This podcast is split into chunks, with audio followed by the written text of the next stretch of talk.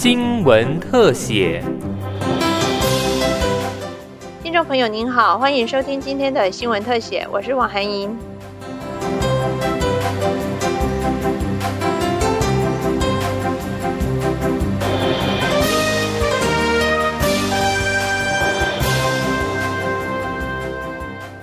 鸟类是反映栖地环境状态的重要指标生物。鸟类活得好不好，是一个国家环境是否健全的指标。许多重视环境健全和鸟类保育的国家，包括美国、加拿大、英国、印度、南非、澳洲和纽西兰，都会定期整理鸟类调查记录，并发布国家鸟类报告，作为环境状况的重要基础资讯，也是环境劣化的预警机制。台湾虽然不是联合国的会员国，但是仍积极配合联合国生物多样性公约。发布生物多样性相关的国家报告。中华民国鸟类学会与农委会特有生物研究保育中心发表的《二零二零台湾国家鸟类报告》，这是台湾第一份由政府部门。大专院校及民间组织共同完成的鸟类生存状态评估报告，特生中心主任杨家栋说：“鸟类的部分，我们今天可以透过哈长期资料累积，跟各位鸟会的伙伴，还有更多在后面默默贡献资料的一些赏鸟的朋友们，我们很骄傲的说，我们把这些资料好好的整理起来，然后把它解读出一份非常具有指标性跟历史意义的一份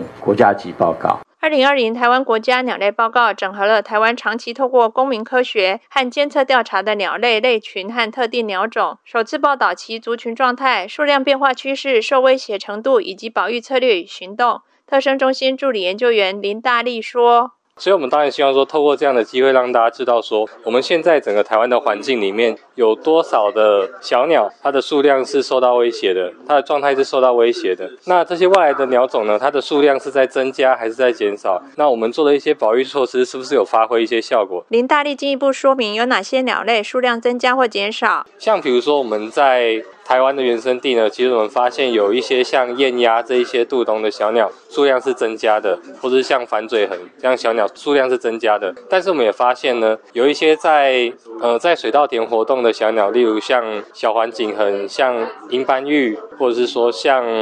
八色鸟啊，他们来台湾繁殖的八色鸟，它们的数量是在下降的。那现在这样的报告呢，我们可以很明确告诉大家说，它们的数量是在增加还是在减少？但是呢，它们是基于什么样的原因产生这样的改变？我们还需要再进一步来做探讨。目前，全台湾有确切记录的野生鸟类共有六百七十四种，其中有五十二种鸟类的生存受到威胁，二十九种繁殖鸟类的数量在减少，有十五种渡冬水鸟的数量在下降。这些都是台湾自然环境劣化的警讯。二零二零台湾国家鸟类报告共分成三大篇，分为特定类群，包括繁殖鸟、渡冬水鸟、繁殖燕鸥及迁徙猛禽。特定鸟种包括黑面琵鹭、水蛭、八色鸟等九种鸟类及保育议题，探讨鸟类可能受威胁原因及未来的保育策略，包括气候变迁、湿地丧失与劣化、野鸟贩卖、农药毒害、外来入侵种及海鸟混获，共六项议题。中华民国野鸟学会秘书长吕义维说：“中毒危机哈，大家常听到我们大家食安问题哈，常常在讲到农农药的问题。那其实对鸟类来说，毒农药的问题也常常是它们生存的一个影响生存一个非常重要的关键。好，所以这边会呈现很多在台湾现在在农地鸟类受到那个农药影响的这种状况如何？这个报告会给你做一个呈现。”中华民国野鸟学会表示，